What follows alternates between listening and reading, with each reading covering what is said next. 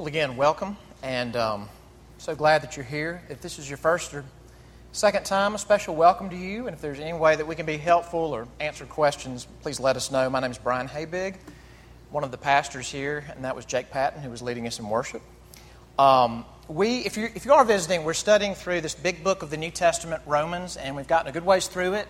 We're in chapter 14, and uh, if you don't have a Bible with you, you can just follow there in the bulletin. That's what I'm preaching from. We're going to start in verse 13. You know, if, you, uh, if you've ever read the writings of uh, the, the folks who really had a, a formative role in the founding of the United States and things that were being written during that time, obviously the word and the concept of liberty is just huge. I mean, liberty is a big deal in the United States. We're all about freedom. But there's this other phrase that you'll find, and I'm no expert about colonial America or the founding fathers, but you don't have to be to know this. That There's a phrase you'll encounter called the common good. That when, when writers wrote about what do, why do we want liberty? Why do we want to be free from tyranny? They would talk about the common good. And that's interesting because it's not that no one else is saying that. You'll, you'll still hear people talk about that. But often the way we think about freedom and my, you know, my sense of being a liberated person is just my life. And so what, you know, what, what the expression of liberty looks like is my good versus our good. Now here's the thing there's a, there's a greater liberty that the scriptures talk about and that Romans talks about. And that word is not so much in this passage, but really the, the concept is all through it. And this is a huge deal with the Apostle Paul. That, I mean, the very things that I was asking Mason if he believed, just the nuts and bolts of the gospel, is that, man, we were under the curse of God's justice. And everybody in the room deserves that. This is a level playing field all of us deserve that. Paul begins Romans saying, it doesn't matter if you're Jewish or Gentile or whatever, everybody shows up guilty and then does other things on top of that to just keep us guilty and pile up guilt. And the Lord Jesus took on himself our guilt. To believe in him is to have that justice, that punishment lifted from you, and to be free, free from wrath, free from the curse and Paul even talks about another kind of liberty. He says that if you belong to Jesus Christ, the power that used to be at work in your life, that like the Lord of your life called sin, making you sin, where you have to sin, you've been liberated. Now, certainly we can still sin, but it means that now I can change. I can follow God. Massive liberty, ultimate liberty. But how do we express it? You know, what is the liberty for? Is the liberty just for me to have this cool, individual, designer Christian life? Or is it something that frees me up for our common good? Let's look at Romans 14 and beginning in verse 13. Now remember, the passage that we looked at last week, obviously, is where this is picking up. And it talked, uh, Paul talked a lot about if, if we are fellow believers, because he's writing to Christians, if we are people that believe that God's justice has been lifted from us, then we don't need to wield justice at each other. He talks about not passing judgment. So he picks up there in verse 13 and he writes, Therefore, let us not pass judgment on one another any longer, but rather decide never to put a stumbling block or hindrance in the way of a brother. I know and am persuaded in the Lord Jesus that nothing is unclean in itself, but it's unclean for anyone who thinks it unclean. For if your brother is grieved by what you eat, you are no longer walking in love. By what you eat, do not destroy the one for whom Christ died. So do not let what you regard as good be spoken of as evil. For the kingdom of God is not a matter of eating and drinking, but of righteousness and peace and joy in the Holy Spirit. Whoever thus serves Christ is acceptable to God and approved by men. So then let us pursue what makes for peace and for mutual upbuilding. Do not for the sake of food destroy the work of God. Everything is indeed clean. But it is wrong for anyone to make another stumble by what he eats. It's good not to eat meat or drink wine or do anything that causes your brother to stumble. The faith that you have, keep between yourself and God. Blessed is the one who has no reason to pass judgment on himself for what he approves. But whoever has doubts is condemned if he eats, because the eating is not from faith. For whatever does not proceed from faith is sin.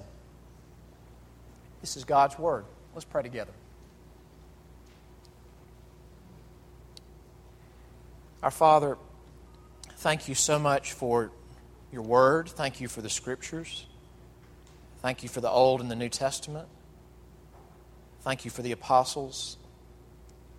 And Father, every word that proceeds from your mouth is what we need, it's what we need to live on, but it's hard for us to hear and we struggle to understand. So we look to you and say, Please help us. Open our hearts. And we ask this in Christ's name. Amen. All right, have you ever been, let's say, at uh, someone's house or maybe out with friends or out with a couple? And one, one of the people you're with is telling a story. And let's say this person says, something like, okay, so anyway, we decided to go on this great trip. So we went in February. And then the, whatever, the, the other friend or the spouse says, it wasn't February, it was March. Okay, you know that icky feeling that you get when someone does that? What, what is that? Now, I've, I've been on the receiving end of the icky feeling, and I've been the, the source of the icky feeling before. I've, not, I've done both. Maybe you have too. But whether you consciously say this to yourself or explain it later, it's just the sense that in the name of being right about the details, you're just sabotaging the relationship. You know, you're just making someone feel dumb and bad to get the info right. And it probably is right. Like, the data is probably right. Or think about this one um, more difficult. Think about a father husband who um, regularly tells his family that he is the head of the home, even aggressively tells them that he is the head of the home. Biblically, is that correct? Absolutely correct. Not hard to demonstrate, upheld by the Old and the New Testament. But the more he has to say that, the more he has to wield that principle at everybody, what does it do? I mean, number one, it undermines the very leadership he's trying to parade. It's just damaging these relationships in the name of the principle. That is true, that is biblically true. Now, those, those get at what Paul is dealing with in this passage.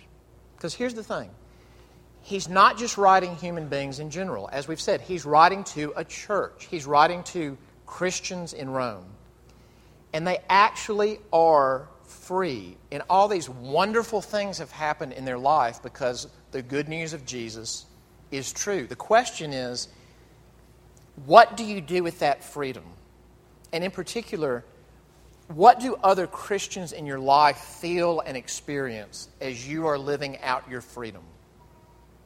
So let's look at the passage this way. First off, just what's the, let's call it, what's the issue on the table? There's a question on the table, there's a, there's a challenge. What's the issue? Then, what are the doctrines that Paul brings up to apply to that? And then, what are the implications for us? So, the issue, the doctrines, and the implications. Now, first off, what's the issue on the table? Um, the words eat or eating or food show up at least five times in this passage. So, there's some question going on about food. And this actually came up last week, but just to catch up, what's the context? The context is that even though this church is in the city of Rome, which is uber Gentile, there's evidence in the book that there were Christians in that church who were ethnically Jewish. Like they grew up in the synagogue and they grew up learning the law and the prophets, and God worked in their heart, and they came to believe that Jesus really was the Messiah. Jesus really was the fulfillment of their scriptures. But they're ethnically Jewish. So they grew up with the dietary laws and those practices and all that. Both those groups in the same church. Now, think about what that would mean for food in particular. And there's kind of a double whammy here. Here's the first part if you grew up and you had never tasted pork, that was just not on the table. And all the people who had been the most formative in your life, all the people who had taught you uh, the Bible in your life, they never ate it. And you're just watching Roman Christians eat that or eat things similar to it that you didn't grow up with, how hard that would be. Because from your point of view, you're going, okay, all the people in my life that believe in the one true God, who believe in the God of Abraham, Isaac, and Jacob, all the people in my life who believe in the law of Moses, all the people in my life who got me ready to believe in Jesus don't eat that. And you've got, like, you know, Roman Christian who grew up eating a larger diet, just kind of saying, I, I don't see the problem here. God, God made everything. This is great. Then here's the other part of the double whammy. If you went to a market in Rome, what you and this, this isn't in this passage, it comes up in another one of Paul's letters. You might come up to a little booth where this guy is selling meat, selling food, and here's a little statue of his God. Here's a little idol. So, in a sense, this little space here is sort of dedicated to this other deity, and that's where you buy meat. Again, picture that from the Jewish perspective of looking at that and going, okay, this guy who worships another God, who has an image of that God where he sells, so he's kind of dedicated this sale space to, to an idol, to a false God, everything in it to a false God. You're going to take that food and you're going to eat that and feel great about it. Now, do, you, do you see the clash? How does Paul address it? Because here's the question on the table if I love Jesus and follow Jesus, and if I want to send clear signals that I love Jesus and follow Jesus, should I eat this or not? That's the issue. Paul comes at it doctrinally, and, he, and he's really applying at least two doctrines. And you've got to hear both of them to really hear where he's coming from. And here's the first one everything God made is clean everything. I mean, really, this is an echo of the end of the first chapter of the Bible where it says that the Lord God looked at everything He had made, which is everything, and He pronounced it very good. Now, listen to the echoes in this passage. In fact, He says it twice. Verse 14 I know and am persuaded in the Lord Jesus that nothing is unclean in itself. Then go down to verse 20. Look in the, the second half of verse 20 everything is indeed clean. Now, eh, that's he just doesn't qualify. In fact, he says this in another one of his letters. If you're taking notes, 1 Timothy chapter 4, verse 4. Paul writes, Everything God created is good, everything, and nothing is to be rejected if it's received with thanksgiving. It almost makes us nervous, like we want him to qualify and say, except marijuana, you know, or except coca leaves or something like that. He just unqualified. Now you can misuse those things, yes. I was joking with the 8:30 service about I can picture being quoted, you know, in the news tomorrow, like minister approves of coca leaves or something like that. Now you can take any part of creation, misuse it, use it for wrong purposes, but the thing in and of itself, as God made it, is good. Period. So if you stop with that first doctrine, you'd feel like, well, okay, that answers the question. Slam dunk. You can eat whatever you want. Then there's the second thing, which is what? The kingdom of God is all about relationships. The kingdom of God is all about relationships. Now, where do you see that in the passage? Look in verse 17. For the kingdom of God is not a matter of eating and drinking but of righteousness and peace and joy in the Holy Spirit. Uh, that, there's a lot there. Think about this those, those latter two terms he uses peace and joy. When we hear those terms, we tend to think of it at the level of like my individual experience of it, my individual feelings. Do I feel peaceful right now? Do I feel joy? But this is Paul, and this is Romans. So, what do terms like peace and joy mean to him? Much bigger concerns. To have peace is not just, you know, I woke up today and I felt calm. That's great, but that's not what he has in mind. He's thinking about, wow, I showed up not right with God. And through the work of Jesus Christ, I am right with God. Righteousness. And I have what we lost because of Adam and what I would have sabotaged through my own actions shalom. Shalom between my Maker and me. Through the work of Jesus, I have it again. It's restored. I have peace and I have joy. Even if my life is hard and I'm sad a lot of the time, there is this baseline joy because I have the living God that my heart always craved. The vertical relationship first, which affects what? All the other relationships. The horizontal ones. Look at the next verse. 18. Whoever thus serves Christ is acceptable to God and approved by men. And I'd never noticed this before, but look at the way Paul uses the word brother. You know, when he says brother, he's talking about fellow Christians. Up in verse 13, he talks about look, don't do anything that's going to hinder the way of, at the end of verse 13, the way of a brother. But then look down at the way he uses that word elsewhere. Look in verse 15. For if your brother is grieved by what you eat, Look in verse 21. It is good not to eat meat or drink wine or do anything that causes your brother to stumble. Think about this. When we confessed our sin in the worship service, and then we got the assurance of pardon from the New Testament, it was from the parable of the prodigal son. It's the part about the father goes out to him and he kisses him and he puts the ring on his finger and they have the feast and they celebrate. But you know, there's more to that story. What happens after that in the parable of the prodigal son? You've got this older brother that stayed home and he worked hard and he was dutiful and he did what sons are supposed to do. And he comes in from working, of course, and there's this party going on, and he finds out what it's about, and he won't go in, and so the father goes out to him, the father figure, God. And he invites him in, and the, the older brother says, Look, that's actually in the original Greek. Jesus puts that detail in. Look, all these years, I did exactly what I was supposed to. You never even gave me like a little kid, young goat to celebrate with my friends, have my own little party. And this son of yours, who just hauled off and rebelled, he comes home and you celebrate. If you know the story, do you remember what the father said? He said, Son, everything I have is yours but this brother of yours has returned. Do you, do you feel how brilliant that is? This son of yours distanced himself from him, squanders money on prostitutes. Hey, son, everything I have is yours, but this brother of yours just came home, and we're going to celebrate.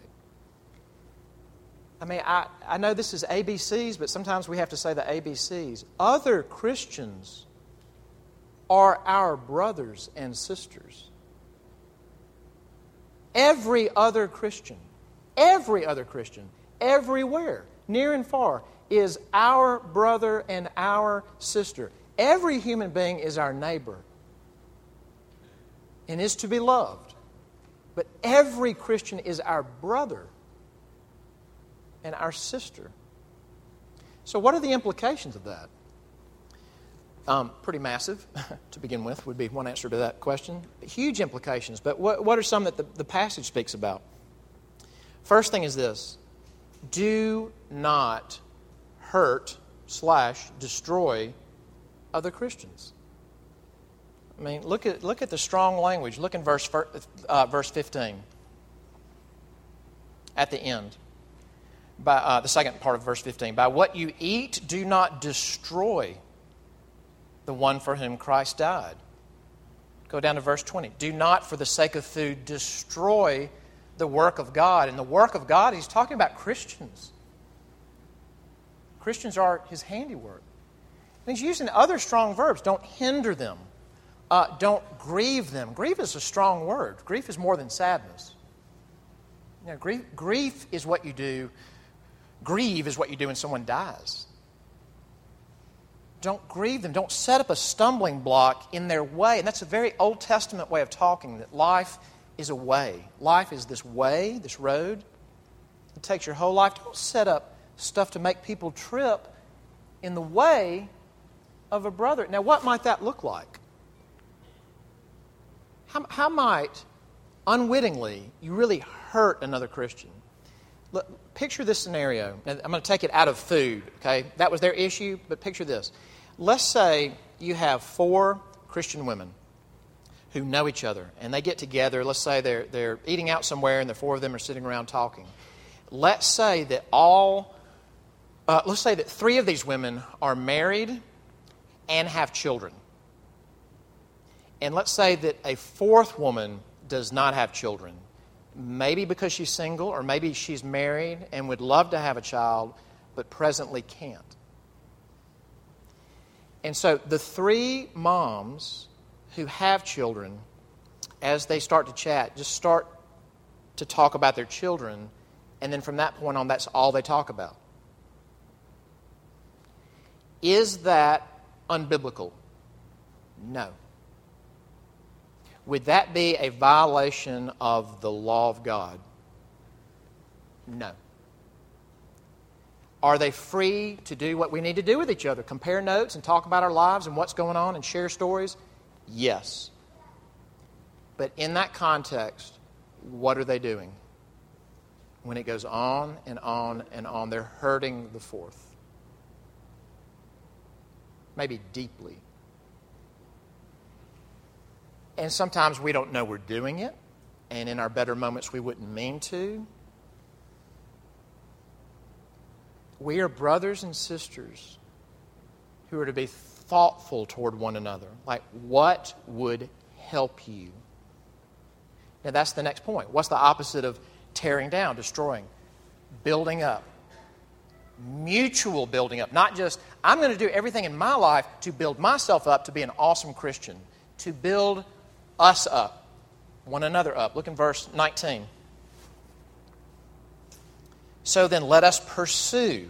Now that's not passive, active, intentional. Let us pursue what makes for peace and for mutual upbuilding. That could be all kinds of things. Um, here's one that I thought of that comes to mind. In fact, it's something I'm thinking about in my own life. Think about your own face whether you like it or not, it's your face. And it's the face that God made. And it's a good face because everything God made is good. It can change shapes over the years, but it's God's face that He made for you. All right? So here's your face. Now, when you're not smiling or frowning or lifting your eyebrows or grimacing or whatever, that would just be your face at rest. That's what we would call your straight face, right? And that is actually the most restful way for your face to be. That's your face when you're sleeping. Like if you ever look over at someone in bed and they're kind of doing that, then they're, they're listening to you. They're pretending to sleep. They're not really asleep because their face would be at rest if they were really asleep. What are they up to? When you're listening to someone talk to you, and I'm thinking really like in particular if a Christian brother or sister were talking to you, and maybe about something really serious, if they were talking to you, the most restful, comfortable thing for you to do would be to just sit there with a straight face. I mean, have you ever come home from like a real social setting where there's been a lot of this and a lot of, you know, and you just like you have to take ibuprofen because you're so tired of how much exertion that takes, especially if you're an introvert, I've read. But if you're talking to somebody and they're pouring out their heart or telling you something really serious, and you just sat there with a straight face, a face at rest, is that a violation of the law of God? No. Strictly speaking, is it sin? No. Is it building that person up? I mean, it's not just the insecure people. Everybody needs the person they're talking to to look in their eyes and go, mm. Or whatever your version of it, like to lift an eyebrow or nod or, or just say, I, mm, I'm, I'm sorry. that's using your freedom to build someone up. When, yes, you could just have the right to just calmly conserve your energy and receive all the information and pray for it. But they wouldn't feel built up. The other thing is this is for all of us to, to say yes wisely. And now this goes back to the passage last week, but just to catch up, Paul talks about the strong and the weak. He's not talking about physical strength. But some people really get it that, you know, all things are clean, we're free from the curse, and they can live in that kind of liberty, and they know how to do it wisely. He would call those the strong.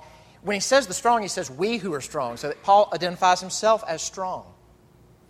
But there are some who are weak, and that can be because they're new Christians, or because of bad teaching, or because of just baggage from their past that left a mark on them. And so these judgment calls about the Christian life are harder on them. Paul says to both groups, you be careful what you say yes to. You got to say yes sometimes. But what does that look like? Look what he says. For the strong, what does it look like to be careful when you say yes? Verse 16. So do not let what you regard as evil be spoken of as evil. Excuse me, do not let what you regard as good be spoken of as evil. And then look down in verse um, 22. The faith that you have, keep between yourself and God. Blessed is the one who has no reason to pass judgment on himself for what he approves. Uh, I'll throw this out. Um, not everyone here comes from a church background. A lot of different backgrounds here. For those of you who do come from a church back- background, there are different types, but some of you come from backgrounds of fundamentalism. Now, I'm using that term not in the old original sense of the word. In the old sense, I, I would be a fundamentalist. But I'm talking about what we mean about like cultural interaction and usually connotations of a lot of do's and don'ts. It is often the case that when you have someone who comes out of a fundamentalist past and they really get a new sense of what the gospel is and of this freedom that we're talking about, and that I've been set free from the curse of the law, and that I have liberty in Christ, and that everything that God made really is clean. It's kind of rare that if they're coming from fundamentalism, that the pendulum just goes to a sweet spot. Typically, Christians overcorrect. And so what it looks like is, hey, I'm not a fundamentalist anymore, and I'll show you that by my fifth glass of wine. And I'm not saying that to say what's the ideal amount of wine. You know, like it's not like, I mean, gosh, that's ridiculous. We all know it's three. I'm not saying that. The point is to say, I don't want to be under a yoke of do's and don'ts that are not coming from Scripture and that God, do, that God does not impose. However, in showing that I'm free and I'm not under that yoke, I want to be holy. I need to be holy when I'm with the brethren, and I need to be holy when I'm alone. So, in the interest of showing that I'm a Christian who's culturally engaged, I'm a Christian who's out there and sees that everything that God has made, uh, is that enough rationale for this movie I'm about to watch? Is that enough rationale for what I'm about to drink?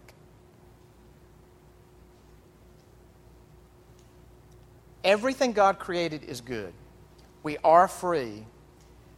But in the doing of that, let's make sure that neither God disapproves of us, nor our own conscience.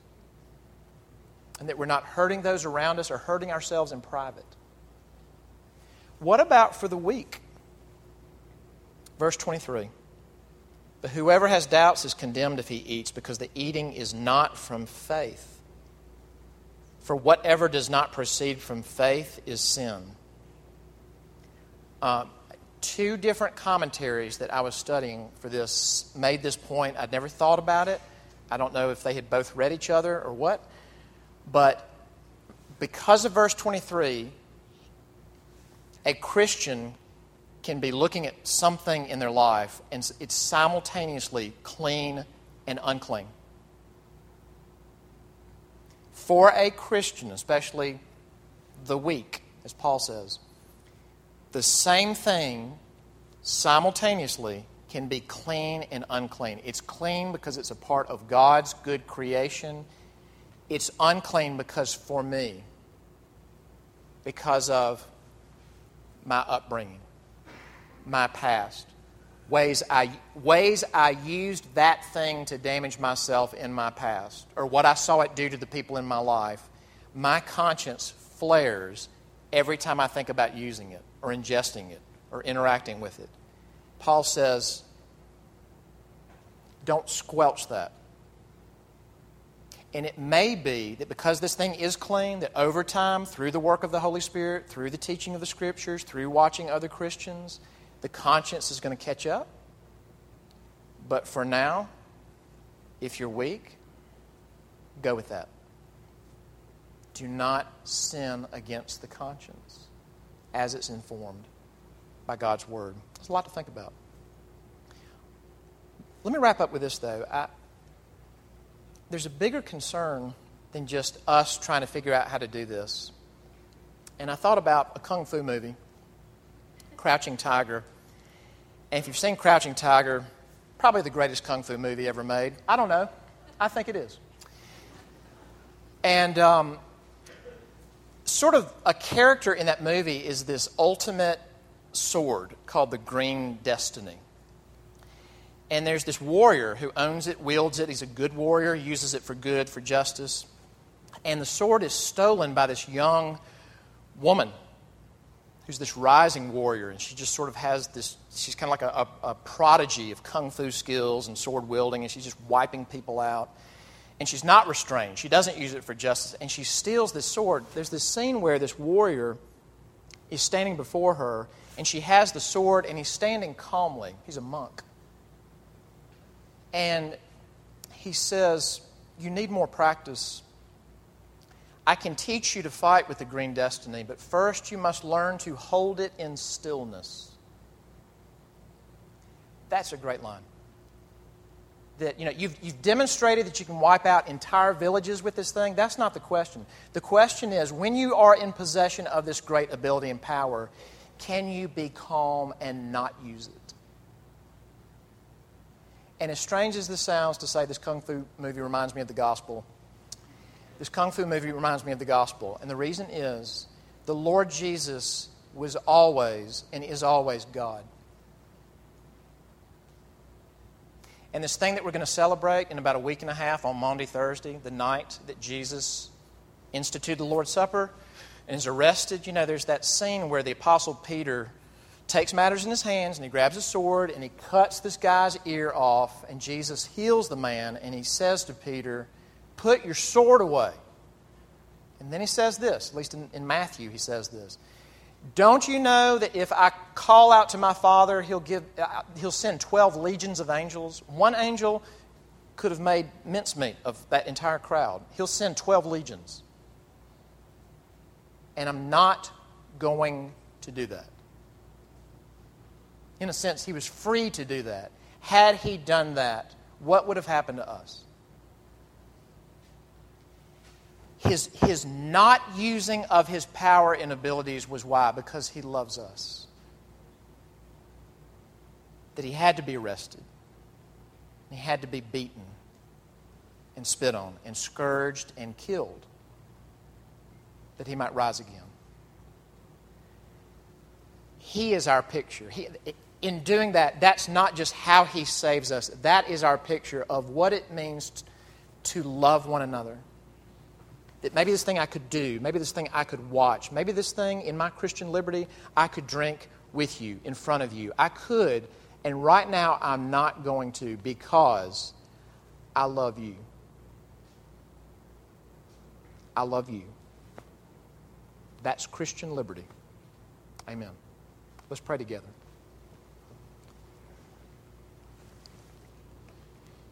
Our Father, thank you for your word. You know that what comes naturally to us is to use freedom for our likes, our preferences, our indulgence, not to use freedom for your people, our brother, our sister, the common good. change us. May we live as free men and women who love one another deeply. And we ask this in Christ's name. Amen.